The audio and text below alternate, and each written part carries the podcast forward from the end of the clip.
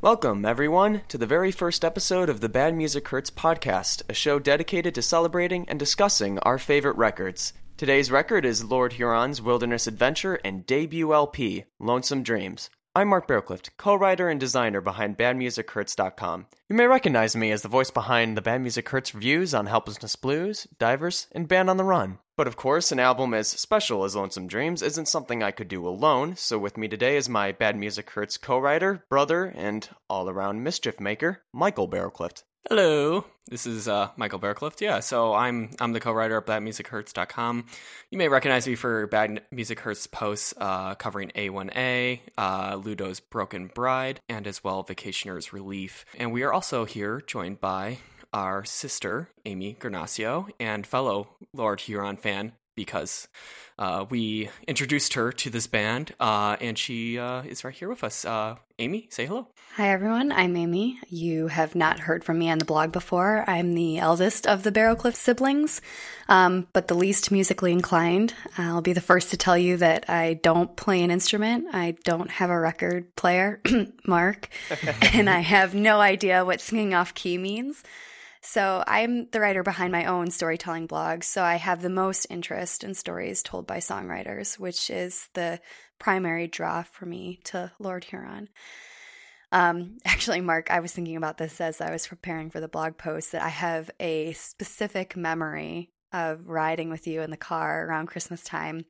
And you were patiently explaining to me why all of the key changes in Where Are You Christmas make that song utter garbage. a friend of mine told me that you can always it's like a cheese meter. The more key changes there are in a song the cheesier it gets. It's exponential. And there's like four or five key changes in that song. Well right. And that, that's my point is for me i was there tearing up about how the feeling of christmas you know it loses a bit of its magic as you grow older because that's what the song made me feel. So for me that's what i bring to this discussion is i i'm all about what songs make you feel um, the lyrics and and what meaning they hold for you in them so while you guys have more of a, a appreciation for the musicality and the instruments. By that, she means we're music snobs. Total music snobs. But I'm honored to be here. Thank you for inviting me. We're happy to have you. Mm-hmm. All right. Um, so I also have a role as the moderator of this discussion. So I'll kick things off. You know, now that we all know each other, can associate a voice with a name. Um, I thought we'd just take a little time to further introduce how we discovered this band. You know, this, like you said, Mark, this is Lord Huron's um, debut LP. And uh, how did you find them? How did you get here? How did you start listening? If I recall correctly, um, back when I was in college, and Michael's still in college, um, we would occasionally touch base with uh, bands that we had discovered and were excited to share with one another. And uh, Michael came to me with two bands actually at the same time Lord Huron and uh, The Last Bison. Strangely enough, I actually had Lord Huron on my like to do list uh, somewhere on there that I thought were interesting and I wanted to check out later, but I hadn't gotten to them yet. So I thought like bird in the hand, like okay, this is great. Then I'll finally take this as an opportunity to swing this this record up, and uh, you can pick up uh, Last Bison, and then we'll swap the files so we have both. And uh, so that's how I got exposed to them. I'm gonna turn over to Michael because I'm not actually sure how he discovered Lord Huron. Yeah, yeah. So I I was kind of remembering this, and I believe it was through some sort of music forum of some sorts. Uh, I think perhaps on Reddit. Oh, I frequented uh, back around then r listen to this and r if you like blank and i believe i came across uh, last bison's music video for switzerland. And i remember being like oh this is really cool. Like it, I, I remember being really attracted to it and like really got into the last bison. And i remember like just i think like reading even just like youtube comments like scrolling down people are like oh if you like last bison you have to check out lord huron. I'm like okay. So i, I kind of Googled around. I think I just kind of blindly put them onto my wish list. I don't think I really listened to them much. And I think that's when I touch base with you, like, hey, like, I really like Last Bison. And uh, Lord Huron also was kind of like on that list. And once I heard that you also had them on your list, I'm like, okay, this needs to be a purchase. Great. Yeah. For, for me, it was a little less, um, less romantic. I think it was more that I had been stuck in this top 40 rut, and both of you being disgusted with me uh, encouraged me to listen to Lord Huron and um, passed it along to me. And I, I started listening while doing other things, like not really fully present. And the first song comes on, and it's got like this hippie, ooh. And I remember just kind of like balking at it and thinking to myself, oh, you know, here we go again. My brothers and their crunchy bands. What? Crunchy? Crunchy? Yeah, yeah like granola cruncher, like kind of kind of hippie, kind of indie. And like I said, I was listening to top 40 stuff at the time, so it was off the reservation for me. and I I wrote it off and I didn't really listen past that first song. And then I did try it again. I gave it a, another try during a lo- long car ride and I put it on and I remember it being early in the morning and the sun was coming up and it was, you know, one of those great mornings for driving and I actually listened to the lyrics and I you know didn't have anywhere to go or things to think about other than that.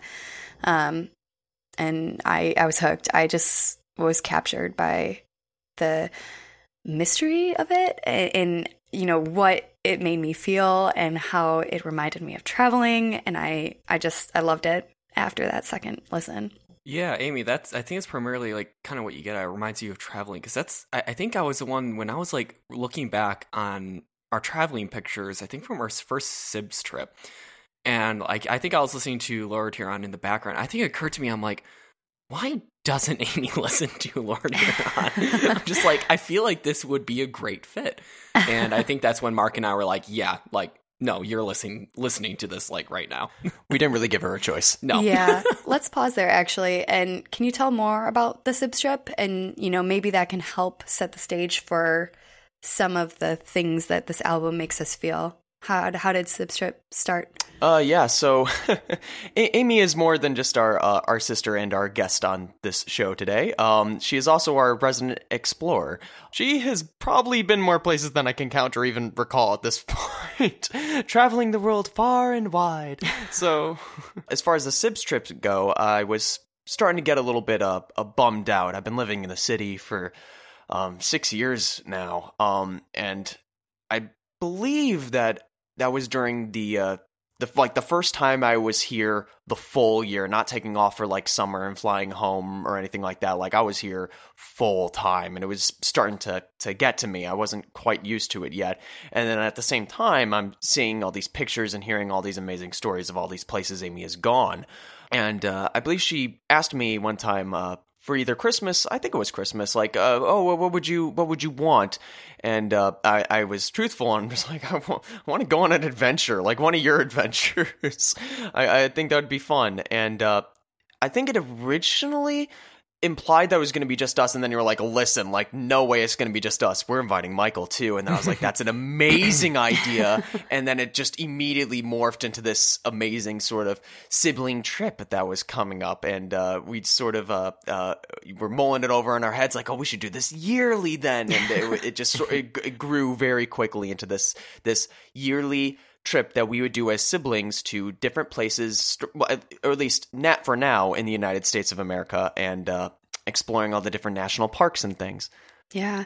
And it's funny because, Michael, I have that same association in my brain where when I listen to this album, I think of that first Sibs trip. And I think, you know, we went to Rocky Mountain National Park. So we have those Western landscapes. And I know we'll probably touch on this later, but, you know, Lord Huron has like I said, it makes you feel something. And the tone of this album is kind of Western in some places. And so I just have this this linkage between this album and and wandering through the trails of Rocky Mountain National Park with you guys. And that was I think the first thing first time we realized that like we you know we're getting older and seeing each other on Christmas and Thanksgiving isn't enough and and we actually have to make an effort to see each other outside of that living in three different cities, you know, far away from one another. So I think that's also how this band is meaningful to me is, you know, it it it reminds me of those memories and that, you know, I, some people say that songs take you back to a place and um this entire album brings me back to that first Sibs trip. So I know Michael, you probably you had mentioned to me outside of the podcast how the band has meaning to you. So I'm actually going to toss this over to you. I mean, what what about Lord Huron is so so great in your opinion? So I I just really enjoy Lord Huron because there's depth to the listening experience with them. It's not just a you pop them on, you're like, oh, this is good, like this is just good music, and then you're done with them. There, there's more to explore here. Like uh, Ben Schneider is an artistic storyteller, and he he supplements this auditory experience with like visual art pieces, and the way that I kind of like, I guess is the best way for me to describe it is it's he's sort of like a musical J.R.R. Tolkien Whereas Tolkien, for his Hobbit series, his Lord of the Rings series, creates these maps and these languages to make his novels live in. And Ben kind of does something to a little bit to a similar degree, but albeit a little bit lesser. I mean, he's not creating these maps and languages, but um, I mean, he provides depth to the album by creating a world for these songs to live in. Like each song is only like your standard song like it's like three to four min, uh, minutes per song but like each song like shows shadows of the creative world it lives in and you, you like get these little glimpses of like uh, another thing that could have happened that kind of showcases itself in these songs and they're all little like like all his songs end up being little snippets of like a grand overarching story that is kind of interconnected and uh, I guess the way he accomplishes this, I mean, he ended up creating this this uh, fictional author George Ranger Johnson as the creator of these fictional novels that the album is supposedly based on, and he goes so far as to create a website for this fictional author George Ranger Johnson. It's sure enough just www.georgerangerjohnson.com. And if you're listening to this, I, I really recommend you check it out because it's it's kind of cool because you can read you can read excerpts from these fictional novels that don't exist. Like, um, like one of my favorite little excerpts is from Lonesome Dreams, where he descri- he it. Uh, I, I don't know who the the narrator is on this specific novel novel, but it's just like it it's it's evocative and it, it has kind of just it it really gets us across the sense of just how creative Ben Schneider's mind is for these worlds that he creates these excerpts like i, I guess uh, if it's okay i'll just read a little excerpt that i really liked from the novel the fictional novel lonesome dreams. It goes and whence you awake on a grassy shoreline sure isn't much to reach out and rest a hand upon the shoulders of the dead. They don't notice much just the grit of the desert where you're both heading. Smoke arises from your boots enough to blend in but there ain't no poet ready to lead you out from the shades Ponder the cloud come out from own two feet. Everyone has a face they see in it, and sure as the celestials, it'll be hers. And you'll need to stride right through it before daybreak can. I don't know. It just it, it, it adds it adds something extra where it gets your brain thinking of like like this character outside the song. There's a story behind him, and I will say that while this stuff isn't necessary to explore to really appreciate the band, it is there if you want to seek it out. And I guess I will say further, he he Ben Schneider really doesn't follow, I guess, the typical music industry standards of of teasing an album. He, I mean, while he does release like a full single, like he follows that standard, he he does what he calls these like video postcards, where he gives like a great tease and glimpse into the world of Lonesome Dreams and each of the songs. And each like video postcard is something like just a little like either recited verse or just sometimes just relying on the stripped back instrumental of the song. And each song's postcard is best described as as I was thinking of it, it's like almost like Apple's live photos for a preview for each song. It's just like a slight moving scenery that gives you the glimpse of like where this song takes place and a stripped back in- instrumentals, a little bit of a verse and Lonesome Dreams utilizes this um, to really kind of tease the album. And Strange Trails, their their sophomore LP, really utilizes this more to the extreme.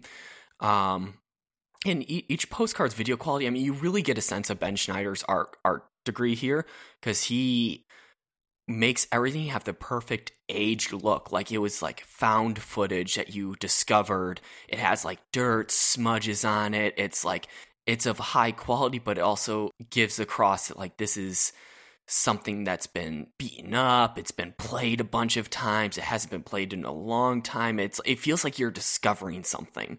And I think that's what's really interesting and just it, it, like for example, my, my my favorite one is for the ghost on the shore. It, it, it features just a foggy, overcast twilight view of a great lake and it has the waves coming crashing in, and you have this crescent moon, and it's like a like I said, like a live photo. Everything's moving, kind of like almost, I guess, also kind of like uh, Harry Potter, like the newspapers, and in this, all of a sudden you just see a faint silhouette kind of come and go out on the water, and it's sure enough that's the ghost on the shore. And I don't, I don't know, it just it, it, it adds more to the experience. I mean, I, I could go on and on. I mean, there's so much there to explore, like Strange Trails, their sophomore LP. Ben Schneider pressed his own uh, original pressing comic book, limited edition, that gives you uh, kind of a comic book uh, look at one of the main characters in, in Strange Trails. And um, I guess I'll kind of clu- conclude on on why this band is especially meaningful to me is that the band members value their um, kind of privacy and not much is known about the band members outside of Schneider. They what I love about this band is that they have the foresight to see like they themselves for this music are not the personalities. They are the storytellers. Like Amy, like you remember when our live performance, Schneider and the band members silently walked on stage. They're all dressed in their their greaser world ender jackets. They turn on their prop radio piece and they just begin to play. And there's no like going up there, how are you, Chicago? it's like none of that crap. It, it's it, it maintains the focus on the characters and stories, like not the band members and it enables them to like more easily blend and assume different characters. Because Schneider, I mean, he ultimately, and we'll kind of get to this, he ultimately ends up singing for um, multiple characters. I mean, in, in his in his stories, because um, the albums don't revolve around one character. They, um, I know, in Lonesome Dreams, they focus around three. And Strange Trails, it's it's more of vin- like vignettes where it's uh, very much a, a breadth of characters also, I mean, I, I might keep rambling here because, um, but I, there there is one last thing I want to touch on on why this this band is meaningful to me is that it it, it really kind of like like we were discussing it brings me back to that Rocky Mountain National Park trip, and I think both that first Sibs trip and this band like really kind of reunited kind of a childlike wonder within me and made me really want like grow in and longing to want to go out to the to the great unknown, like explore, check out these new places in nature, and like it's like that same inner child that like daydreams about traveling, being a traveling explorer on an epic journey, or like a suave, like John Wayne esque cowboy, or Doctor Jones who mm-hmm. like saves the girl at the end of the all, uh, end of it all. I mean, it kind of brings me back. Uh, Mark Mark will know. It kind of brings me back to uh, Ludo's "Hum Along." Kind of mm. comes back to mind here. Um, but yeah, I, I would say that's that's that's primarily why this band is really meaningful to me. Is that there's just so much to explore, and each time I listen back to them, I because the songs are so layered, I gain like I I find a new piece in them that are like oh like I didn't even notice I was in there before, and then I know upon when I was reviewing this album again for this podcast and I was listening to them, I I catch new glimpses of of the story. And I, sometimes the story in my head ends up changing. I, I catch new pieces and I'm like, you know what? I think maybe this is the case of what's happening here. And it just, it keeps on, it, it has replay value. All their stuff is not a one and done. It's definitely something that grows on you. You can pop it on and discover something new each time. Um, and yeah, I, I would say that's uh, that's a very long winded version, I guess, of why this band is meaningful to me. Let me just kick this back to you. So Lord Huron created a fictional author. This guy does not exist. He's not a thing. He's never written a book. There's a website about him with the list of all of his works, you know, excerpts from the book. I, I think there's even a picture of this guy that doesn't exist on the website. Um, so he creates this figment, it's this figment of his imagination that writes these books that just happen to have the same song titles as Lonesome Dreams' album. And I think they also mentioned that it's like out of order. So all of these songs are out of order. And then, or all of the, sorry, the books are, are written not in chronological order.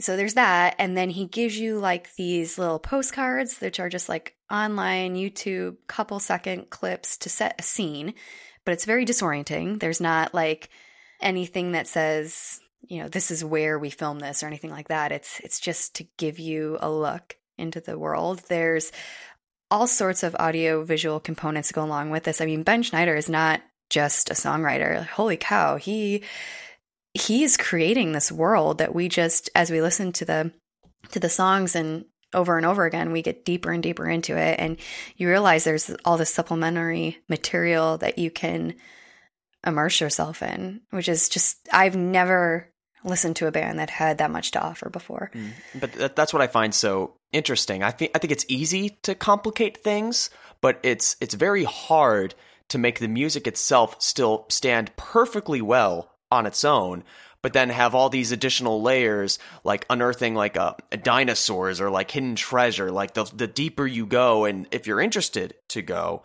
you can find things there are things there it's like a big scavenger hunt for those interested and those that aren't the music is still fantastic and, and it's always there in case you you change your mind and want to delve into it so that's i find that um, very fascinating. Yeah. And I think, you know, that kind of we talked about how this band and this album in particular just remind us of that that travel urge within.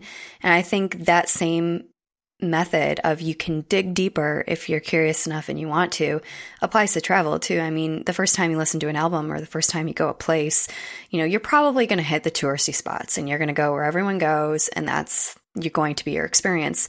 But for those that want something deeper and more meaningful, they stick around a little longer and they kind of scratch off layer after layer after layer until they really get at the heart of a place.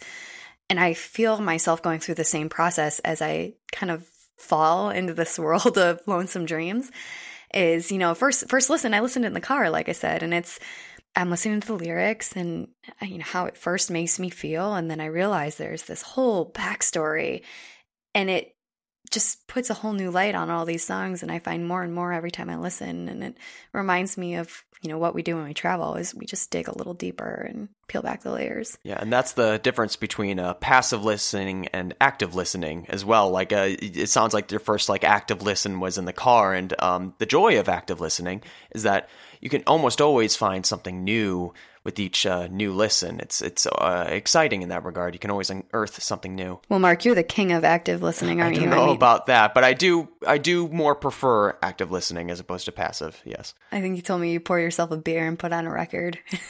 sometimes wine, sometimes wine. you old man. Twirls his mustache, rocks in his chair. And... Mm, yes, quite. well, Mark, I, I mean, why is this band meaningful to you? I mean, Michael gave his, you know, very long-winded answer. What about you? well, I, I am nowhere near as a um. I see. I prefer at least for Lonesome Dreams, strangely enough, to keep it a, a, little bit more surface level. I like keeping things a little bit more abstract when it comes to Lonesome Dreams. Um, personally, um, but that's also the the joy of this is that again, all of these components stand on their own. Uh, uh, at least the music does. So it's you know if if you want to go about it this way, you can. Um, I, I find more interest in the uh, sonic layering and sampling that Lord Huron does, and imagery, uh, and how that paints the pictures for these places. I find it very fascinating. And actually, when we get down to the song by song breakdown, there's a lot of hidden samples he scatters and sprinkles into these songs that maybe even you guys haven't noticed, but they're there, and they they sort of paint like a texture for each of these places, and it really helps accentuate like what you know the songs sort of feel and what you picture and smell and, and when you close your eyes and you're listening to these songs it like teleports you to specific places. Um, so i'm looking forward to getting into that. Um, but that's that's probably what's most meaningful to me is that uh, just the layers and um, orchestrations he he makes in these songs. It's more than just a guy and a guitar. Like this is uh this is some uh, um, uh, uh, very dense stuff. So let me stop you there. Um, sonic layering for an unmusical person such as myself. Can you explain that a little bit more? uh, sure. So you know, you have someone playing a guitar. You have someone maybe doing uh, vocals. You have a drum. You know, uh, you have a bass guitar. Like you know, that's that's the the, the bare bones sort of there. Um, and anything else, you're just sort of layering on top. Like maybe you include um, some some sort of a synth on top occasionally, or maybe there's some violins that come in occasionally. These are all different layers, sort of creating this this music cake that we can all enjoy. um, and a lot of times, you know, and you can have different uh, uh, focus points. You know, there's sometimes sprinkles, sometimes there's uh, little decoration frostings that are, aren't like anything by themselves, but like they sort of add a, li- a little visual flair or a little extra uh, delight to the overall package. And that can be done with audio as well. Um, there's sometimes samples. When I say samples, I mean things like maybe it's the sound of the ocean, maybe it's the sound of uh, you know uh, wind, or uh, maybe it's uh, wind blowing through grass, or um, uh, you know things of that nature. Um, those are just sounds. They're just samples, but when added just right into music, that sort of you know grows out of that and reflects those sort of feelings it, it, it helps create something all the more uh, special at least to me and i find fun to to dissect with each different listen and focus on different things so that's what i mean by sort of sonic layering there well, with that, let's go into the song by song commentary here. But before we do, I think one of the things that I've learned just in, in listening to this album time and time again is that, you know, at first blush, I thought this was a chronological story and that Ends of the Earth that starts the album through to In the Wind and ending with the bonus track of Stranger, that told a bookend, like an end to end story. And that I could find out what happened throughout the entire album by listening into it top to bottom. And the more I listen, the more I realize that that's it's not the case. It's actually really disorienting because there's things that are out of order and you know just like this fake author george ranger johnson i mean he didn't write his books chronologically either. So it's kind of a fun game as we go through this song too to figure out what's happening when and you know what the true story is. But mark i think i mean why do you think that he did that? Why do you think he put these in such a you know from a storytelling perspective, put it in such a jumbled order. It was a conscious decision to not sacrifice the flow of the album, the music itself. And this is why I going back to what I said, like the music stands alone and that's the most important crucial piece here. And the rest of this is really beautiful supplementary stuff for people that want to explore it. If he had done this in order, the ending track of this album would have been Brother. And that's not a good album closer. I love Brother. Brother's an amazing song, but it is not a a satisfying closing to a 12 track album. There needs to be some sort of emotional flow to an album. And, it, the more albums you listen to, the more you can sort of recognize the patterns that albums tend to follow with this flow. Sort of like in movies, you can almost sort of tell the different story beats when they're going to come along. Maybe you don't know the details. Of course, you, you know, in fact, most of the time you don't know the details, but you sort of know the meta structure of movies at this point. And that's the same with plays and with TV shows. And the same goes for albums. There's sort of a meta structure there. And if he had ended with Brother and if he had done this in sequential order, it would have been very unsatisfying in terms of flow. But what he did is he decided, you know what, this this is some the music needs to come first here. This flow feels more emotionally satisfying. So I'll go about it that way. And the joy that is at least at first listen, it still does sound. And I actually, Amy, I agree. I thought this was a sequential story as well on mm-hmm. on my first few listens as well. Um, because of that, because the emotional flow was so consistently sound and satisfying to me. And it was only on like delving into those supplementary materials and delving more into the lyrics that uh, I found out, oh, you know what? Actually, this is like a, a, sort of a puzzle piece almost, different vignettes that, you know, sort of move around. And this is more of the order so that that was definitely the intention there was to not sacrifice the the album as a whole for the story. Yeah, what's interesting is the first time I listened to this, I think I was on song 3, Lonesome Dreams, before I realized that I was 3 songs deep because the transition from song to song is so incredible. I mean, I mean it just flows so well. And i i didn't realize that i was actually jumping track to track which was a departure from what i'm used to listening to which is you know song ends a little bit of audio fuzz let it go to the next track it starts and there's no real connection song over song. You know you have your your hits but it's usually packaged with a bunch of other fluff. And this is not that. It's it's it flows so incredibly well there's a story, albeit jumbled. Um, but that's just to kind of set the stage of, you know, our song by song analysis is stuff happens out of order. So it opens with ends ends of the earth, and I know there's like this overtone of adventure and and wanderlust and you know, there's so many things going on in the song. It's a great adventure song. But that actually happens later in the tale. So I, I don't know for me, you know, when I listen to Ends of the Earth and it's the opener, I I love it. It's exciting. I'm totally jazzed to listen to the rest of the album. What what does it make you guys feel? What do you notice about Ends of the Earth this this album opener? Like like we're saying how he goes non chronologically for the sake of artistic flow. I think it also serves for a story flow as well because in these three songs we get our main introductions to our our three characters of the story it's uh, Huron, the the Admiral Blackafe, and Helena are the three that are the main focus of this this album, and I think that's it's it's great because sonically, like we're we're getting at it, it totally flows, and also in the story, you get your exposure to your to your first your your characters, so you get your introduction to who's who. I'm going to stop you there. C- can you tell us who's who? I mean, for those new listeners out there, I mean, New listeners? I still can't keep track of it all. yeah, who who are those people in the three songs that we get introduced to? So the way it goes in my head, Huron is the, kind of the main character of this story, and Huron is the one that is the narrator of Ends to the Earth. He's the one that is realizing there's this greater world out there, this world to see, like, oh, I got to get out there. Like, I, I want to leave this life and get out there. And we also get introduction on to this woman, Helena, who we can presume to be either romantically involved with Huron in some capacity. And it ends up, this ends of the earth is our one side transcript of this conversation, and that's Huron's side in which case he's saying like from the lyrics, "Oh, there's an island where all things are silent. I'm gonna whistle a tune." Oh, there's a desert that size can't be measured. I want to count all the dunes. Like you could just get this sense that he is just like has this go-getter, adventurous attitude. Like that big thing, I'm gonna conquer it and be the first. You just get this. It's so kind of contagious. Um, we're, we're introduced to Helena here, kind of in a indirect way in the fact that you, through Huron's dialogue, get introduced to her.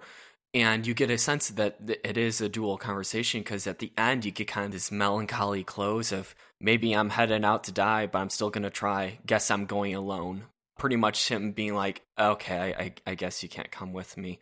Then on Lonesome Dreams, the third track, we get introduced to the Admiral uh, Blackafe, which I have my theories on on how he ties into the story, but we'll we'll wait till we get to Lonesome Dreams.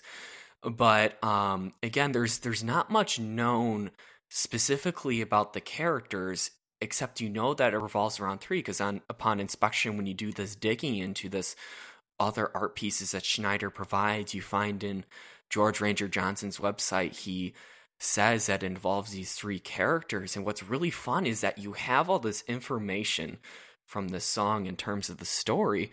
And you know there's these three characters, and it's really fun to try to put together the pieces and piece who's who. And I guess I, I guess I can't really specifically answer your question, Amy, because what's kind of fun is that we're not really given backstories on these characters. I mean, we kind of have to come up with i mean we can mark and i always use the term head headcanon. You can kind of come up with your own head headcanon or or your own imagination can just kind of run wild on who you envision these people to be. And i think that's super important. That's also why uh, I, this band is really meaningful to me is that you, you really get sucked in by almost the intentional vagueness and aspects because it really gets you more invested and curious like who are these people? And i, just find it really fun to just every listen kind of to revisit these characters and think is this what i think again? Okay well maybe maybe the story's actually this way. Maybe the story actually revolves around this character. And yeah so I, I would say that's that's that's kind of why I find interesting, at least about these first three songs, is that you get your introduction to your main three characters. So it really ties together well sonically and both in terms of the story, even though chronologically, like we're saying, in terms of how the events actually happen, it's not necessarily the case. Yeah, there there is that overtone of wanting to make your mark on the world. And one of my favorite lyrics of all time actually comes from this this first song, which is "What good is living the life you've been given if all you do is stand in one place." And there's that just overtone of adventure and wanting to make your mark, but there's that undertone, like you said, that the mix of heartbreak and realizing that your partner doesn't want to do the same things you do. They don't want to go with you. But at the same time, that heartbreak is also a freedom. I mean, think about the freedom that comes from a broken heart. You can go out really and remake yourself and do what you want. So I, I have these this overtone and undertone of that song that just really sets the stage for the album. And that's really neat. And the other thing I just wanted to bring up is I um, later, after many listens, had discovered the music video to this song. And the official music video, it kind of helps put some pieces together for me in the story. And in the video, Huron is locked away in a jail, and Helena cuts to a scene of like Helena locking away, Helena, sorry, locking her heart away in this like safe. And then Huron escapes from jail. He goes and retrieves Helena's heart from this box. And then he's like on a train and he lights his cigarette with a gun. He's like a total John Wayne. what, you don't do that? it's, it's really funny. It's like, it's Western in so many ways and romantic and adventuresome. It's so cool. Um, but there's like this fight scene on the train. And then it ends with Huron back in jail. And so I'm like, oh, well, first I'm like, what the heck did Lord Huron do? And now I know, okay, it has to do with Helena, but I don't know why he was in jail in the first place. You know, hence why this is not the first item in the actual story. But I got I got a little more pieces, a little bit more pieces of the puzzle. I don't know, you Mark, anything to say about Ends of the Earth before we move on? Um, honestly, I think you guys covered it. But uh, in terms of the uh, samples that I was teasing before, at the very start of this record, there's a subtle cricket sample at the beginning. If you listen with some good headphones at a decent volume, you, you'll hear them. They're there, but that sort of sets the tone as he's talking about all the scenery. Like over there is a mountain, no man is mountain, and all that stuff. There's crickets subtly in the, the background that sort of set the stage for what kind of album this is going to be and what kind of uh, tone it's going to have, which uh, it was really expertly done. Let's talk about the transition from Ends of the Earth to Time to Run. Um, Mark, any comments musically about that? Yeah, so this is a I don't want to say trick, but this is a technique that musicians when they're, you know, crafting LPs sometimes utilize where two songs that happen to be in the same key or potentially have the same uh, sort of message or tone would sort of gracefully transition into the others in a gapless flow where there is no as you mentioned hard stop with silence in between the tracks. Like it and you might in fact on one listen if you're not looking at the playback you might not even notice that they're two separate tracks at all. That happened to me. Sometimes musicians do this for two songs. Maybe sometimes they do it a couple times in the album. Uh, lord huron goes out guns blazing and does it for practically half the record, all of these songs gracefully transitioning into the others, which is amazing. There is barely any other bands out there that have done it to this extent. The only one that comes to mind is the Decemberists with uh, Hazards of Love, mm-hmm. and that was intentionally made to be more of like a sort of musical style LP. So the, the, this is not a musical, but the fact that they they sort of capture that aesthetic is impressive. So Time to Run this was one that held some clues for me about maybe what Lord Huron did. There's a, a lyric in it that says, I have no regrets. I will not ask for your forgiveness. Lower your defense. Run away with me, and it'll all make sense. I did it all for you. Don't spurn me after all I've gone through. No time to rest. I'm going to find me a life.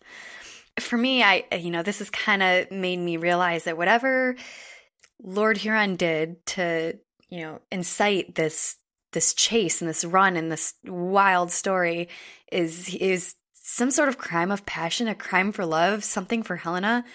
And I don't know, that was another little piece of the puzzle, but I also just, you know, superficially love this song because it's it's got a great beat. It's got danger and drama and I love to listen to this while I actually do run.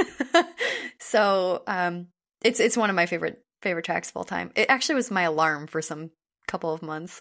Oh my god, you set a song you like as your alarm? That's ballsy.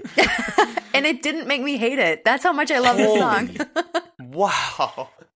That's bold. I know. Yeah. I'm just living on the edge here. So, I don't know. Anything you guys time to run? Any special connection? what did he do? Because it's like, like we- we know that he's yeah, like you're saying, it's like a, a crime for love. It's a crime that he did for her, and I think this alludes to that maybe like from the rejection from End of the Earth. Huron believing that Helena is not meaning what she's saying. There's something else controlling her, or holding her back from from doing this. That's I think what he's doing here is that he's doing some sort of I don't know out there or like kind of unspeakable crime or some plundering or, or something that would somehow in his mind uh, allow Helena to be freed from whatever shackles she seems to be shackled with and to be able to run away with him. But it, it seems that this is not the case. And he's, it, you get the sense of like, it, like you're saying, the beat in here is just like, you get the sense of the adrenaline, like he's just come, come back from this. He's like, I, don't worry, I did offer you like, let, let's go. We we gotta go. Get in the car. Don't ask questions or whatever. We gotta go. Yeah, my heart races in this track. It, it Mhm. actually beats faster because I'm so I'm excited. I'm like you said, adrenaline is pumping. hmm You get a sense of this. It's not like this heavy metal danger. It's also got a, a light tone to it in a sense that it's just like it still has that adventurous like, come on, well, let's go. This is our chance. We we got to go out way out west and come on, we get, we got to go. And there there is that sense of that lightheartedness. Nothing's ever gets too dark yet in this album at this point, and I think that's important. Like we're saying for kind of the emotional flow of the album. Yeah, I was going to say that the tone of this sort of song was, as you touched on, is what I find most fascinating. Typically, if if it's something like, "Oh, we're on the run," you know, it's it's more like dramatized and a little bit more of a thriller sort of style thing. But this is more like, "Oh dear, we're in trouble. Grab things. We gotta go. Woohoo! This is gonna be fun." And I, I do kind of, I do kind of like that. Sure, there is tenseness there, but the attitude the singer has to this uh, situation does tell pages of what kind of person this is and that makes me like them already. Like i don't even care what they did. The fact they're just like oh boy well i guess we're doing this now. Gotta run. and actually, the transition between Time to Run and Lonesome Dreams is one of my favorites in the entire album. Oh, it's fantastic. lonesome dreams is hands down my favorite song on this record and is perhaps one of my favorite songs by any band it is my favorite part of this entire record it is the beginning of this song that just absolutely fills me with wonder. He somehow and this is goes back to to lord huron and how they paint pictures with their sounds. It's it's all about imagery with them and taking you to places you can almost feel like you're there. And what they do with these sounds, it's as if they just took a, a starry night and poured it out of your speakers. I, I don't know how they did it, but wherever I am, it, this song manages to like lure me to that land with them in this endless, brilliantly lit sky. It, it sort of reminds me of uh, Band of Horses' Infinite Arms, the self-titled track on that uh, LP, and um, uh, and that also sort of transports you to a starry night. But this this takes it to a whole other beautiful, beautiful level. It's it it just fills me with wonder and peace at the same time, and sort of this deep melancholy put to song. It's just it, there's always some other facet to it that I can look at and explore.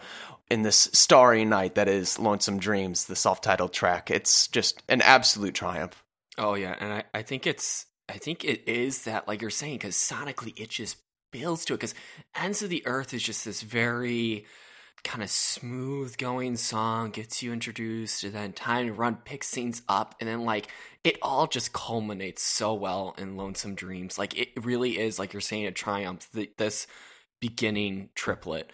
And I agree with you Mark and I, I like how you kind of bring up um, Band of Horses infinite arms because it very much is like them taking that to the nth degree and really just embellishing that and just like infinite arms you get a sense like hearing this very kind of crickety swampy land and whatnot but in this it's it truly is grand. Like you're saying you get a sense of like the twinkly instrumentals or for the for the night sky and like you're saying it's it's just it, it really is a musical triumph because it's not I guess what's what's kind of neat about what they do is that all of this layering and extra little hints, it's like it's done so tastefully, and it's I think it's so easy to overdo it and Mm. become very much to this tacky arcade fire degree where you're very self aware that you are indie. Hey now, I like Arcade Fire.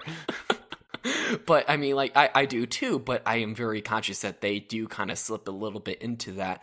But I think Lord Huron has just he he knows how to do it so tastefully, where it just feels part of the music. It's not even even Infinite Arms. While they do do this, you get a sense that some of the sampling can be a little almost to equal volume as as everything else, which plays well for that song, but I think for some people that may turn them off and like, oh, this is like Amy this is really crunchy, like or um, crunch, crunch, crunch. munching on my granola. Um, For me, I mean, like most other songs, it's it's the it goes back to the lyrics, and this is what I identify so much with a couple different phrases in the song, where he's been he says that he's dreaming of a lonesome world. So in other words, he's dreaming of of being alone and exploring on his own. And you know, I've been there. I've I've traveled alone so much, and I know that feeling that you dream of that that exploring on your own and not being, you know, you don't have anyone to answer to really except for yourself. Um he goes and i feel like i know this place. He says that i think three different times. I feel like i know this place. As the tree line breaks into wide open space or i feel like i know this place. As the road winds into wide open space so he he says this over and over again that he's got this nostalgia like it's it's in my mind somewhere I, I know this i've dreamed of it i've been here before something and i can't pinpoint it and I also I know that feeling where something just seems just familiar enough, but you can't place it. And then at the end, this melancholy comes in where he goes, you know, and I don't really know this place. It's lonesome here in this wide open space. Can it be as real as it seems? Maybe this time I won't wake from the dream. And you're like, oh my God. You know, maybe traveling alone isn't so romantic after all. Maybe it is lonely and you miss someone to share the memories with and all of this. And I don't know, this whole this whole song, I'm just like, oh my gosh, I, I know it. I, I know the feeling and I identify with it. And I love it for that reason. Is the lyrics just for me? I'm like, ah, oh, hits home totally. hmm There is kind of this melancholy where maybe there's a longing for Helena. Like it almost, I think it it hints and it's foreshadowing on I will be back one day when the, Oh, the- yeah. we get to that story.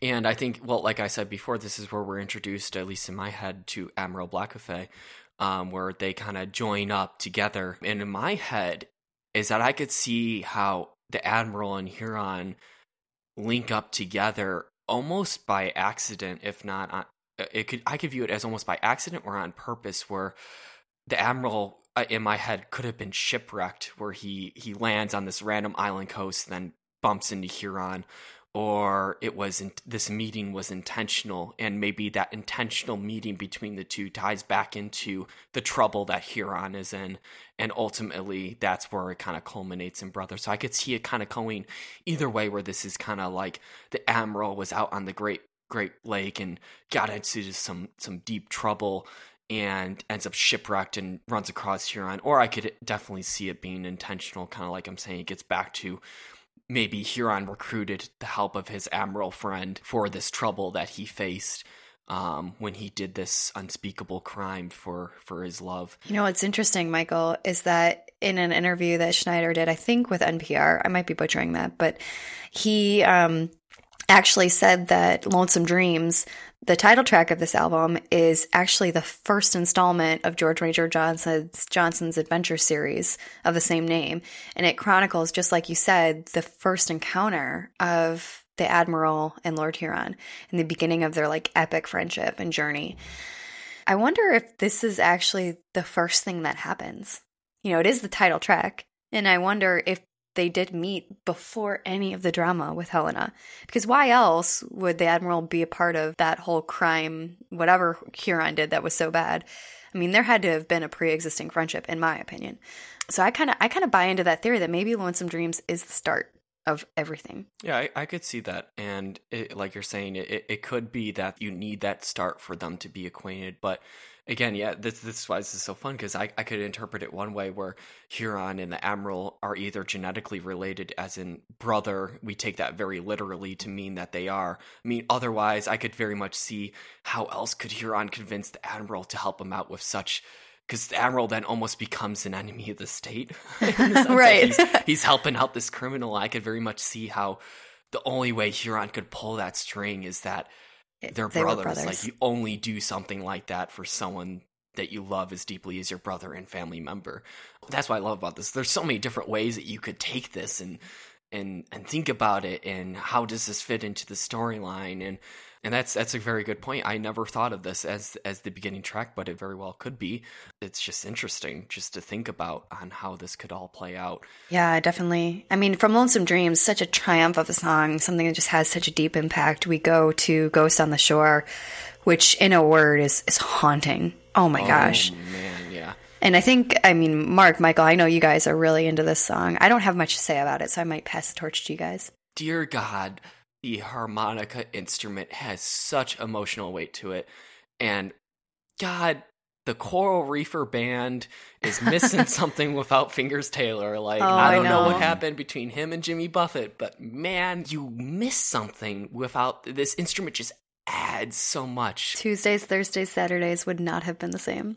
Yeah, exactly. Like you, you, a lot of the tracks on A1A, you get, especially the more introspective tracks, where Buffett really kind of struggles with some things. I like you, you, you. The harmonica is a perfect complement, and like I think it's perfectly illustrated here in, on Ghosts of the Shore because it's it's definitely at least in my head, I believe this is solely revolving around the admiral. I believe that this either is before their encounter, either before the shipwreck or before they meet up intentionally or or something like that. That's at least how it plays out in my head.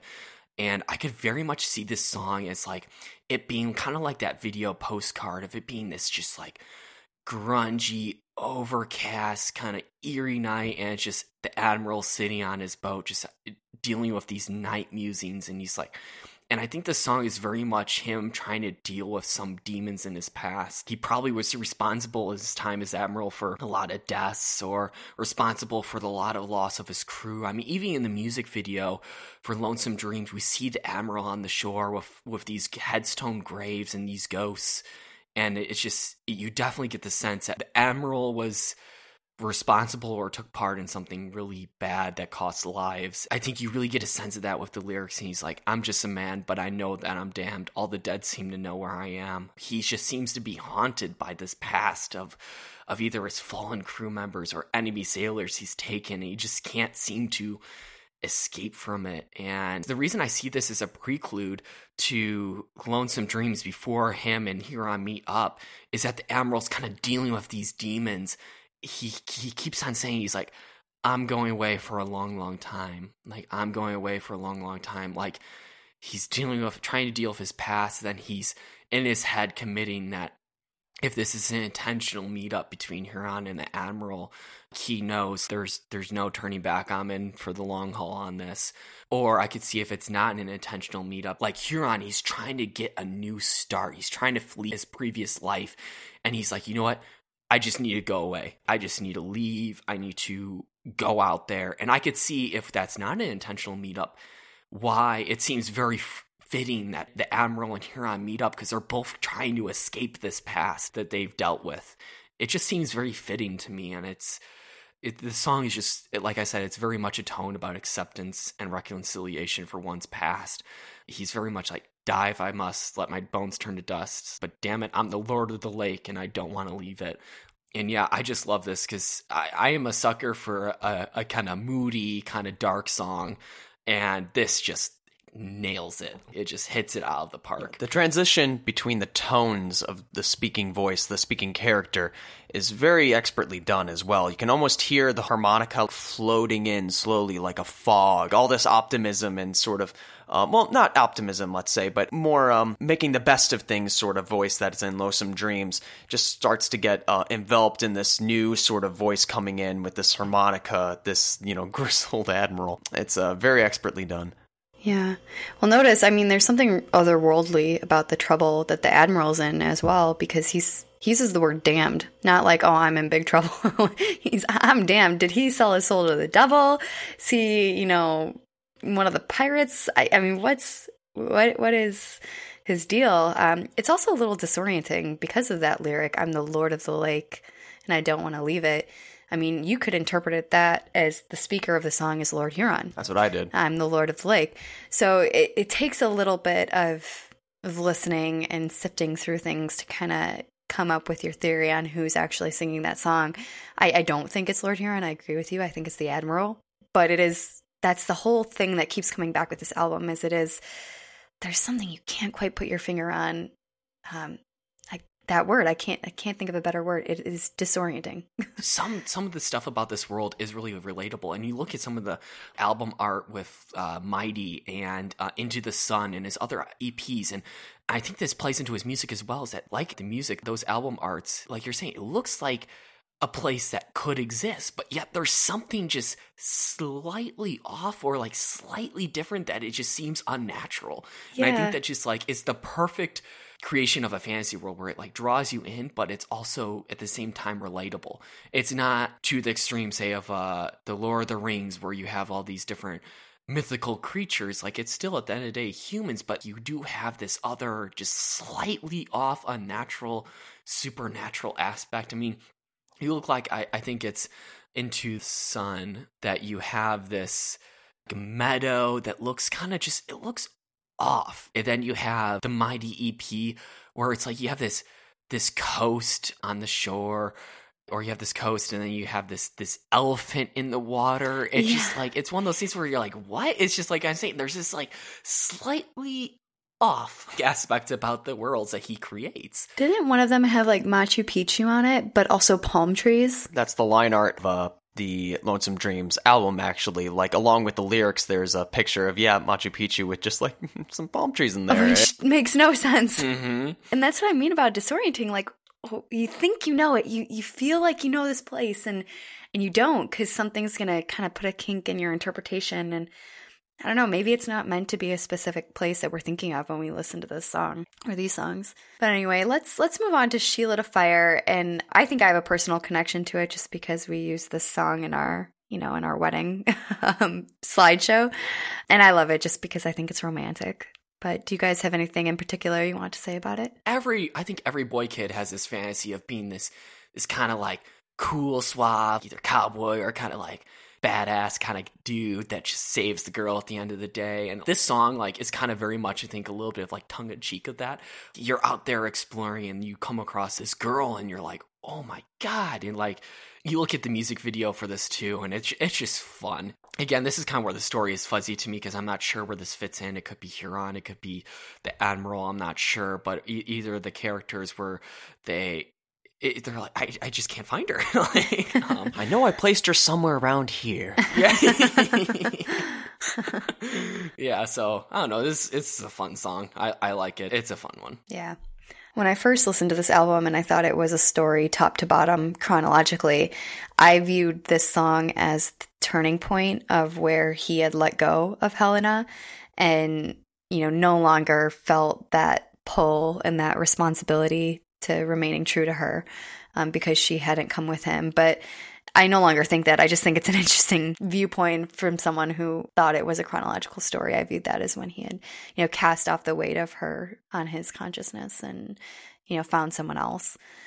Mark, any comments before we move on? No, I think you guys covered it. Okay, so I will be back one day. Um, Mark, I think there's some interesting layering in here now that I know about sonic layering. Yeah, so there's definitely, you know, he begins very much the same way he did with the first track, actually, on the first side with um, samples. He brings back with uh, I'll Be Back One Day. There's an ambient wind hidden in there. There's also a, uh a bubbling creek in there. Um, again, sort of reminding us, like, oh, this is, you know, a place uh, maybe that you've been, but maybe not. And uh, it's a good way to sort of mirror the first half, but not quite duplicate it. So it's a it's a great great beginning to the second half for sure. I think that's interesting, Mark. I never really thought of this this album like you're saying in, in terms of sides, but it makes complete sense. Like for a pressing, like you're saying, with an album this of LP length, you're gonna have to flip over to the sides and. I think that's really interesting, like you're saying. Like sonically, you're right. It, it kind of is a tie back to kind of like the beginnings of things. I, I at least instrumentally think that this, honestly, I will say, is my favorite song on the album, both for a story perspective and an instrumental perspective. I just love the main, like twangy guitar riff of this song. It's not super complicated, but it's so grand and powerful. Like it just has this like drive to it. And I think that very much complements what's kind of going on here in the story. I believe our focus shifts back here to Huron and kind of tying back to Amy, what we're saying about Lonesome Dreams, where he's like, oh, maybe like this is kind of lonely. I think this very much is the turning point illustrated here in Huron. He obviously has been dealing with like an internal struggle of sorts of desires, as well as kind of like maybe the haunting of his his unresolved past of like this crime that he committed. Like he says, like you kind of get the sense of this internal struggle of desires when he says, "I want to live in the land of lakes where the great waves break and the night runs right into the day. I want to be with the ones I left, but I'm way out west and years keep on slipping away." Further, he mentions, I've been running a long, long time, trying to flee that life, but I can't seem to leave it behind. I think it just comes back to like he has this desire. He's like, I accomplished what I want to. I'm out here, but why am I still thinking of her? Why am I still like I think it's very much because he hasn't yet in his mind had closure to that crime he committed. It's still kind of tinkering in his head. I think it's important is that Huron's not a bad guy. Like he did a bad thing, but he did it for what he believed were the right reasons. And I think that's why he's having this this struggle of desires. Something in his head is just saying like, this is not right. While he physically left his old life behind and achieved like the freedom he wanted to in the wilderness, he realized that well, what's the point of this freedom and this this great life if I have no one to share it with? Like we're saying this is where like the loneliness sets in and i it, this is very much i think kind of like this reminds me a little bit of broken brides tonight's the night. Tonight's the night is also a big turning point in the traveler where he is like you know what? No i am going out there and I, i'm i'm saving i'm saving her. Like i don't care what danger i'm facing. And that's very much kind of the same thing here i'm doing here is that he is it, internally he made a vow to her i will be back one day and you're going to meet me on that great big lake. I'm returning but deep down he knows like he knows that trouble and that what's going to happen to him if he goes back. So i just i love this song because it is such a turning point.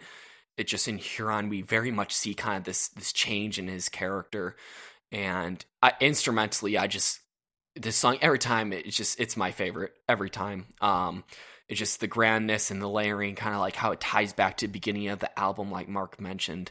And i don't know it's it's it's de- it's definitely maintained as my favorite since i've began listening to this album. That's interesting. I actually am recognizing all that you're saying but this one doesn't have a particular grab on me. So i, I don't have much to say on it except for to underscore what you've already said. I think it is a perfect complement to lonesome dreams and that loneliness that sets on in and how easy it is to romanticize like exploring and traveling alone but the reality of it is that it's it's filled with a lot of downtime by yourself alone with your thoughts and gets a little lonely Yep, exactly. And that's when you're alone with your thoughts that you really start thinking about, oh, maybe I shouldn't have done that.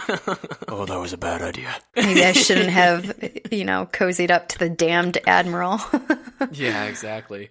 Um, yeah, so. So, The Man Who Lives Forever, I find this the most confusing track in the whole entire album because I can't decide whether or not it's Huron that wants to live forever or the damned admiral. Yeah, I'm I'm with you. This is the one of the two songs for me that along with She Lit a Fire, I am not sure every like I can't really piece together on where this fits quite yet. Um, and I agree. I'm, I'm not sure if it's the Huron or the Admiral, but I, I kind of like it because it's just such a, a lust for life that this song brings forth. He like found his girl, he loves his girl, and he, he doesn't want to lose her. Like, I want to live with you forever. Like, it truly is like a very romantic song in that respect because it's very much him almost internally conveying like a, a wedding vow in, in some respects. Like, I don't even want death to tear us apart. It's right. it's very romantic in that sense. Um, yeah. and it's I, I think that's makes it a very fun song. Yeah.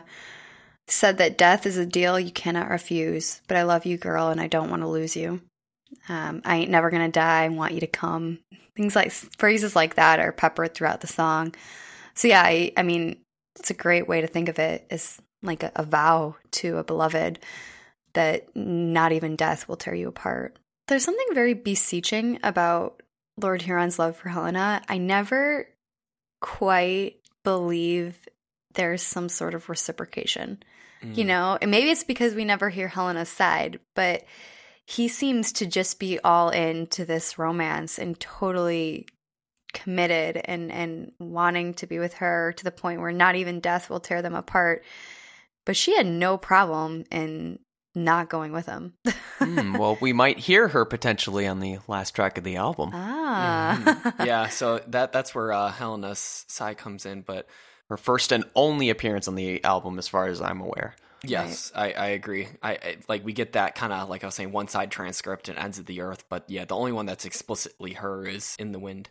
Yeah, but I will be back one day is a super fun song. There's a sample in there that's not even so subtle. It's just there, wide in the open with uh, wildlife and birds, and very fun. It, it it reminds me in a way I, I'm not sure why, but it does of uh, vacation uh, Vacationers the Wildlife in terms of just Oh, like yeah. you know, and this is just such a we're gonna have a little bit of fun right now, and um, it, it definitely it, it is absolutely the I don't want to say the comic relief, but the relief in this album where a lot of this is lonesome, a lot of this is uh, melancholy, very um introspective um and then we have this which is like okay we're gonna have a little bit of fun now sort of like uh sloop john b and uh, uh pet sounds as well where we definitely have a little bit of a a reprieve before we get into lullaby brother and god help us in the wind um which is and again going back to the story is not sacrificing the music here this is a perfect place to put this especially after i will be back one day which is again a little bit a little bit sad, a little bit melancholy. So to have have this like give us one last like you know boost of um uh, positive energy before we just, so we're prepared to handle what comes next uh, emotionally um is is very it's very well placed it's very well executed it's it's a blast Oh Right. yeah, yeah, I agree. Because the, the the rest of the album is definitely kind of everything kind of culminates and it, emotionally it, it very much kind of changes back to kind of the emotions we saw in in Ghost in the sh- on the Shore and some of the darker songs on this album. Yeah. So moving on to Lullaby, I always envisioned that this was Helena. oh i'd forgotten about lullaby Yeah. yeah. so I think this is this is probably the, then the second second appearance of Helena. But she said, you know, where have you been, darling? What have you done? You know, there's Mhm. fire in your eyes, there's blood on your hands. And this, I think, was when I, I mean, I th- thought this throughout the entire album, but here I was like, what the hell did you do, Huron? Like, you stupid idiot. Like, who'd you kill? What'd kill? You What'd you do man yeah. Uh-huh. Yeah, I I love this song. You get a sense that they, you know, for whatever reason, Helena does have. Maybe she's not mature enough, or maybe she's she doesn't yet see, and re- like you're saying, reciprocate the love for Huron, and it very much is like, oh, what did you do? Like, but it's such a sweet song, and it's very simple, and I think that's it's very important for us to kind of have a little bit of an instrumental break where it is just kind of very soothing and, and slow before the rest of the album finishes. It's a nice break and I view this kind of in the story as as it uh proceeding right after Huron commits commits this crime like after ends of the earth he's like I, I gotta somehow free her from whatever shackles these may be that she feels bound to stay here. And he does this this crazy crime and then he goes back in lullaby and he he i think he ultimately fails in Mhm. lullaby and he's defeated he's tired he's got blood all over him. And i just find this so sweet and it gives you a, a glimpse of the connection that they have because helen is super comforting. She takes him in like darling what'd you do and holds him i think it's it almost kind of treats him like a child in a sense like the lullaby and i think that's like I love the lyric where she's she says like dream of laughter and old friends and lovers, dream of when you're innocent, dream forever. Like I just love that lyric how she's just trying to comfort him. She kind of knows that he's he's done. She kind of knows like that there's no turning back.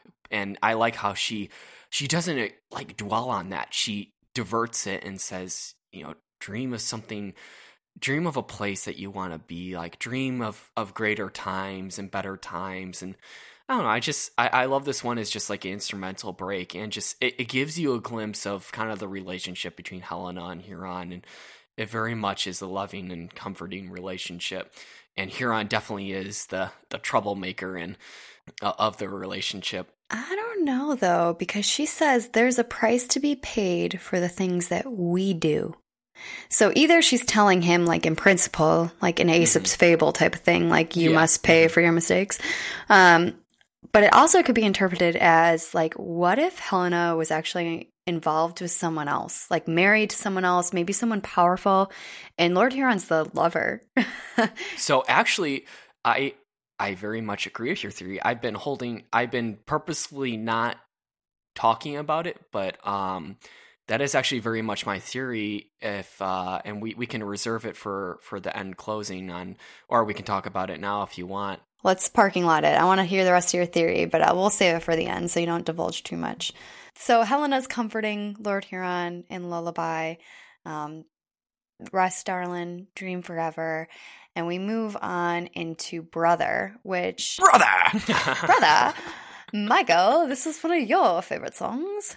Uh, yeah, the, yeah, this is one of my favorites. Um, in, in the fact that this is uh, in the storyline the closer, and this is where in my head where Admiral and Huron, where Huron fulfills his vow, and and it's either right as they're arriving back home, or him and Admiral, or him talking to Admiral and saying, "Hey, like, I gotta do this."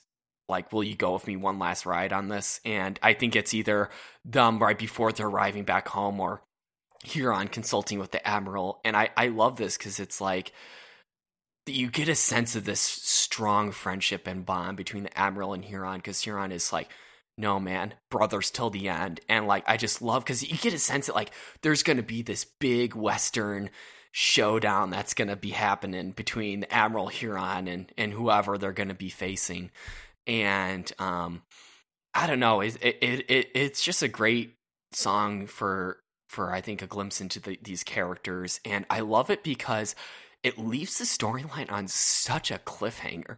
We have no idea what happens to the Admiral and Huron. Like, yeah. I mean, this is kind of in my head before this fight. And I kind of like how we are left of, again, this intentional vagueness because it's like the focus here is the story is in the focus, but it's the characters that are important and i think that's what schneider is doing here is he's focusing on main turning points of the characters and not so much of just historical benchmark events. And I think that's what really makes it work is that we get to see these really crucial connections between these characters like Huron and the Admiral, and we get to see this great relationship between the two. And yeah, it, it, this is a fun one. I, I I definitely like this this song. One of my favorite lyrics is "Don't turn away. Don't tell me that we're not the same. We face the fire together, brothers till the end." Yeah, it's it, it definitely I, I just like this song because it, it, it, brings me back to like the strong connection like we have as siblings too. Like I I think that's super important. I, I can relate to the song a lot, and I don't know. It's just it's just nice. It's it's a nice um, closer at least to the Admiral and Huron story. Um, and I, I do like how it is this cliffhanger where we can kind of fill in and, and speculate on the pieces. Oh yeah. And in this kind of I don't want to call it a trope because it's not a trope. It's it's this this type of theme in a in a movie is what I'm a total sucker for. I'll just bawl my eyes out every time is whenever someone does that, they sacrifice themselves to stand by their either biological brother or friend that's close enough to be one. Mm-hmm. So I mm-hmm. just I saw a lot of that that that sacrificial friendship and standing by someone and whenever I see that in a movie or a TV show, I'm just a mess. So this is an emotional song. Yeah, definitely. Mm-hmm. I don't mm-hmm. know, Mark, if you feel anything specific in this song. I mean, I, I definitely like it. It's uh, the way it opens up. It's almost like a, a Western standoff, almost. like, mm-hmm. all right, this is uh, make it or break it. Like, are you coming or what? Um, I can almost sort of see them not debating, but like you know, working through this together. Like you know, I can almost picture him turning away, like, "Oh, don't, don't, don't you, don't you go! don't you say we're not the same. we're in this together, man."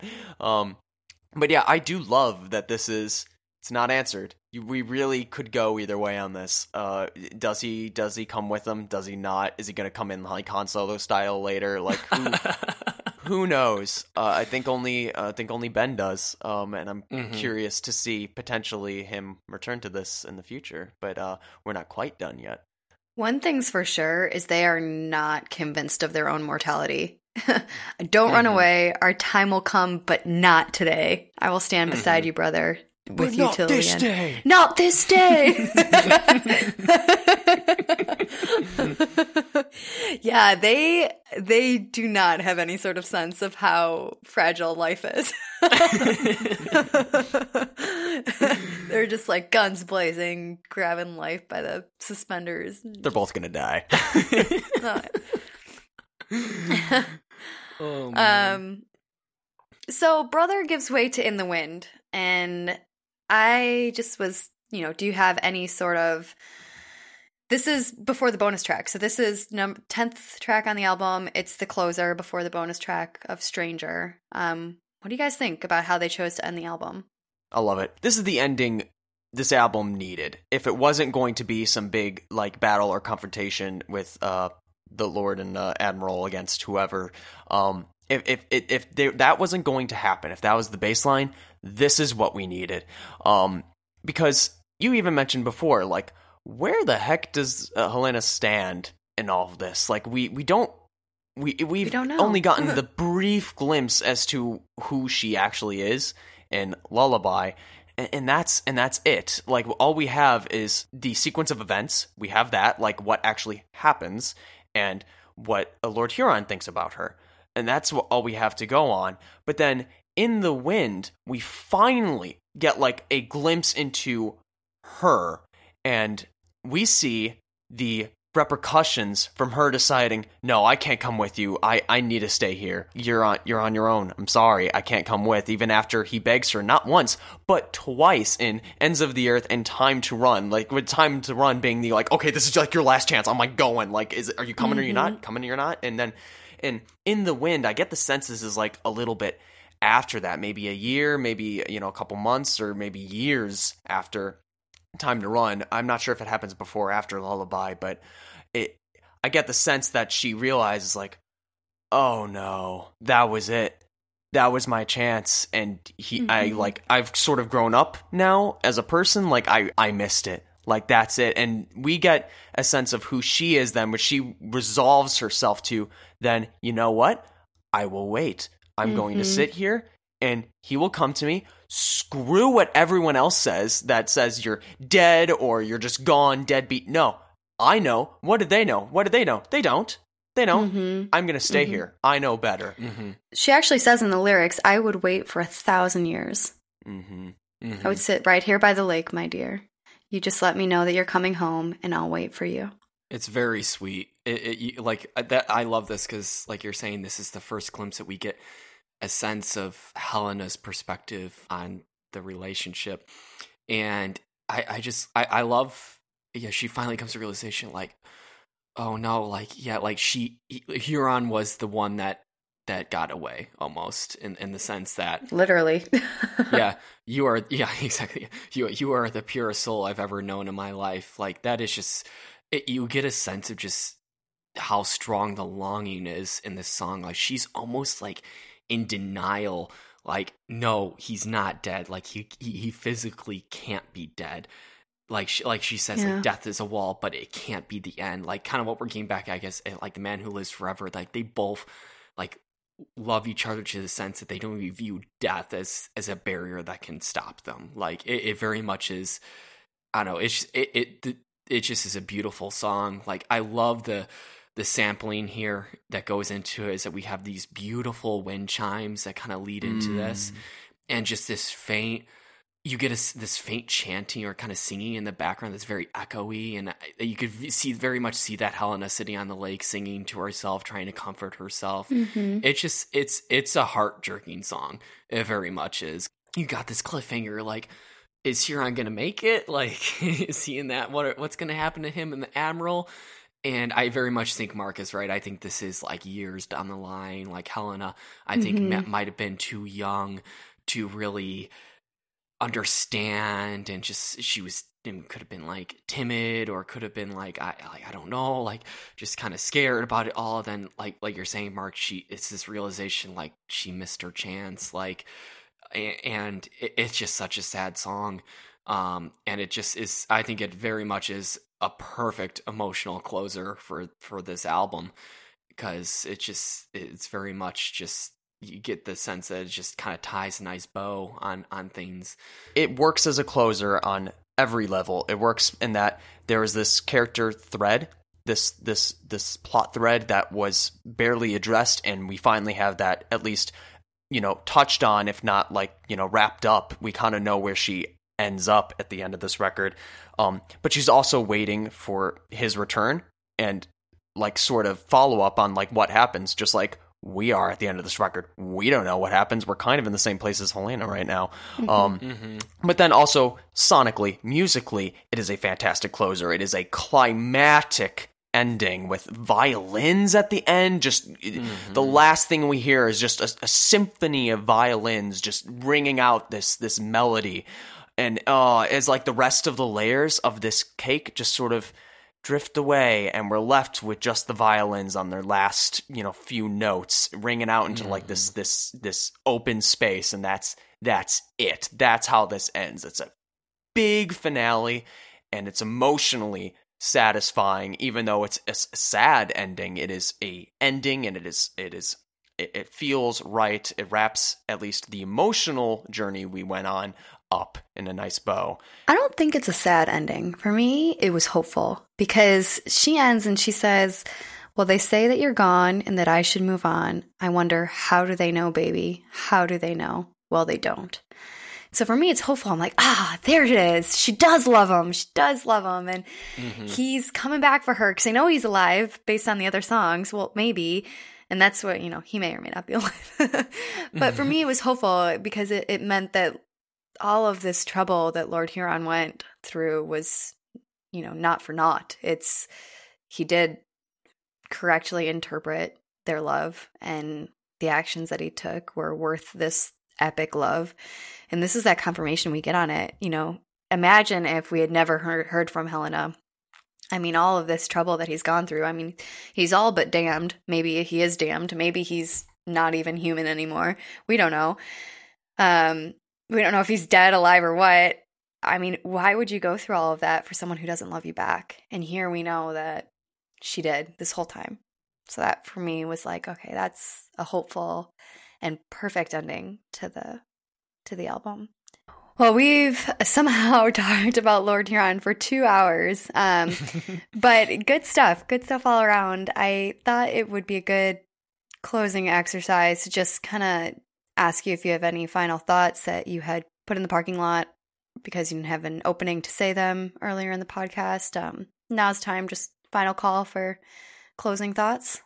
In general, uh, the strong point of the album remains the same as I said at the beginning. Like it's the it's the flow, it's the pacing, and it's the the the complex and interesting layers that create this sort of sonic landscape that we get to explore along with Lord Huron and the rest of the characters.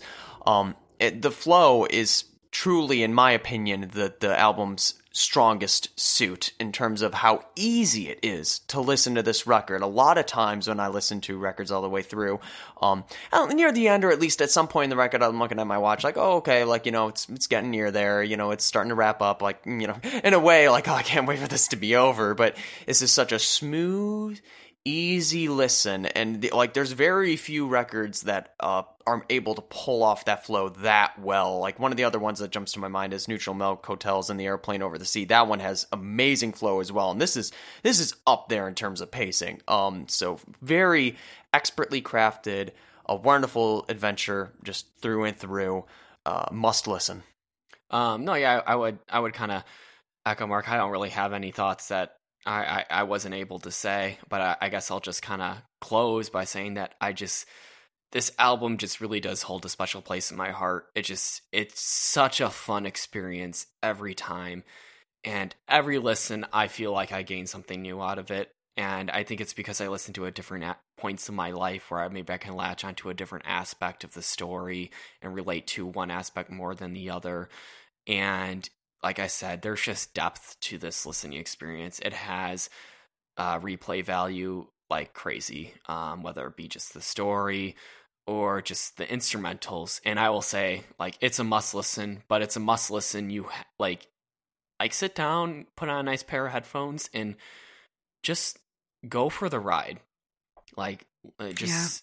I mean, it, it truly is. You are taken on this journey, and you meet these characters, and you get you can just let your child imagination just run, and it's it's such a fun um, fun album. Oh yeah, yeah, I totally agree. I mean, I'll echo both of your thoughts. Um, secondly, like I've mentioned before, one of the constant thoughts I had when listening to this album is what the heck did Lord Huron do that was so bad? You know, what's the true order of events? What's the story here? I I constantly was listening to the lyrics trying to get puzzle pieces to tell me, you know, put into place to tell me what the true picture was. So I'm interested to know what you guys think. I know, Michael, you had started with this already, but I'll actually start with Mark. Do you have a, a running theory about what, you know, who did Lord Huron piss off? What did he do?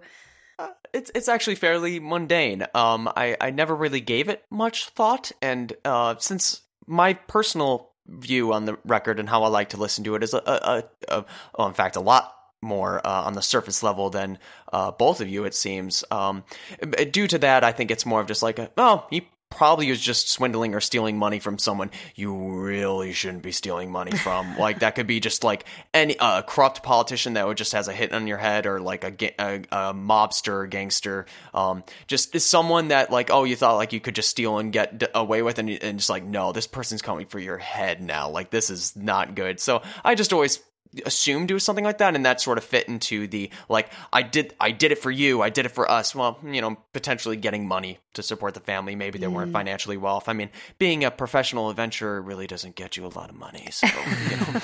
Um, you know that's sort of the way I, I i prefer to look at it. I do have a more crackpot theory if you guys were crazy about you know things like that but um in general this is the one i prefer. You mean adventuring doesn't pay the bills? Hence why i have my day job so, Mark, yeah, I, th- I think you could kind of go on your crack crackpot theory here. Uh, probably when we discuss uh, Strange Trails, because that's where you kind of really connect the the two worlds here. I think in terms of your theory, and I I find it really interesting because I never considered it before.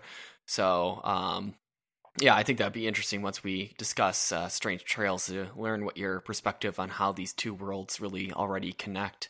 Um, so uh, I, I, guess I could delve into um, I guess my theory on what I thought he did that was so bad. Like in the in the previous discussion, I mean, Helen appears to have some sort of something that's holding her back. Like, I mean, like she's she can't go with him and ends of the earth, and and she she she just can't she can't go with him. And so I I have this this this kind of off headcanon theory that I, I think Helena is and Huron are in an affair of sorts. And I think that yeah. Helena may be stuck in, say, a controlling marriage with some wealthy estate man who runs sort of some sort of Western gang in this town, and Huron at, at the end of end, ends of the earth or in ends of the earth tries to urge her to like, come on, like flee with me, let's start a new life. Like you can leave this marriage and we can live together. It'll be great.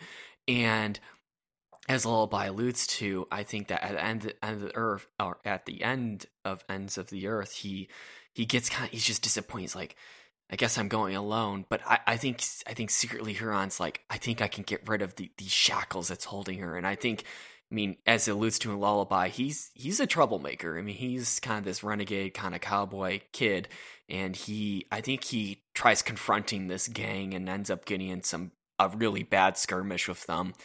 And I he ends up unsuccessful, turns to her in Lullaby, and she's like, What did you do? And I think Lullaby then turns into Time to Run, where after she comforts him, calms him down, and gets him ready, the gang shows up and is after for his head. So I think that's, I think I see the uh, t- kind of chronological line of events is ends of the earth um, to him doing this terrible deed, to, to him like facing this gang and trying to rough him up and trying to free her from this controlling marriage to to lullaby where he gets back to Helena. She tries to co- confront him, and then when he gets back to his senses, those those guys are knocking down his door, and it's like last chance, honey. Like it's time to run. I gotta go. Like come on, I did all for you. Like let's go. Come on. And she still has these reservations. Still feels tied down. She can't. And I think then either in the wind can either be after time to run if it's sooner or years later like we discussed where she finally comes to realization like oh i missed my chance like he was the one that got away and i could then i see it kind of proceeding where we have then. I will be back one day then leading into brother where it kind of closes things out. Uh, i agree with you and mark actually and i think that the theories that or the theory that i have is actually a combination of the two of yours. Um, where i think that yes, Lord Huron and Helena are in an affair, and Helena's married to person that Huron stole from, the one person you don't want to cross, someone very powerful, very menacing, and with the authority to just order a manhunt after Huron, um, maybe out of jealousy or um, maybe doesn't know about the affair. I, I don't know. Um, but I think that there's some sort of love triangle going on, and that Lord Huron was willing to cross the line and steal or murder or something to free Helena from a loveless marriage or something like that. Something along those lines. But Mark, I'm interested to hear your crazier theory once we talk about Strange Trails. All right, I'll pocket that for our next discussion. mm-hmm. um, and we talked a lot about, you know, George Ranger Johnson at the beginning of the podcast. Um, so I think it's kind of fitting to bring it back to him. I know Ben Schneider did an interview with NPR and he said something to the effect of, I, I do miss George. He might pop back up sometime.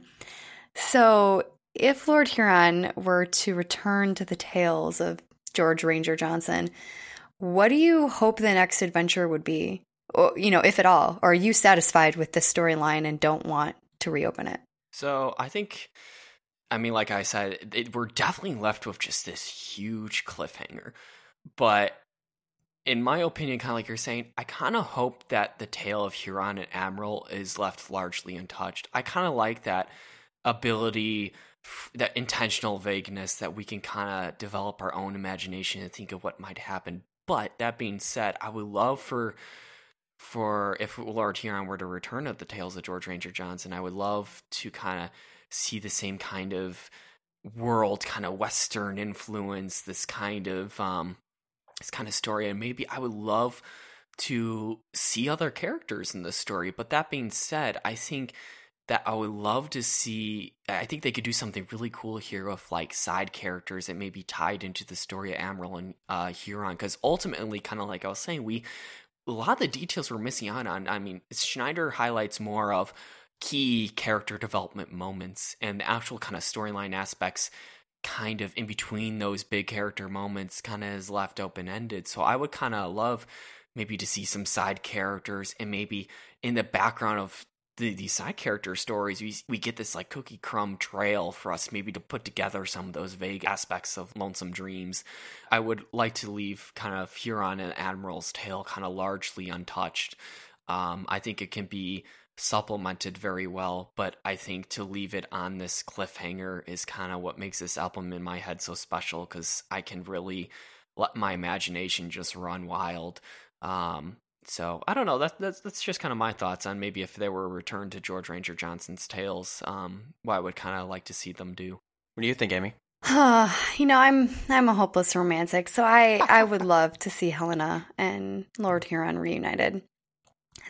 I, I mm-hmm. would. Um, I think there could be some more epic battling over Helena. Um, I don't know. I kind of foresee the admiral the admiral dying. I, I can see that playing out. Admiral mm-hmm. sacrifices mm-hmm. himself for Lord Huron and Helena's love, but I mean, we don't know if that happened already. Um, you know, in Lonesome Dreams, that it's mm-hmm. very unclear the fate of Lord Huron and the Admiral. So, um, yeah, I I would like to see, but it's mostly because the romantic in me wants to see them end up together. Mm-hmm.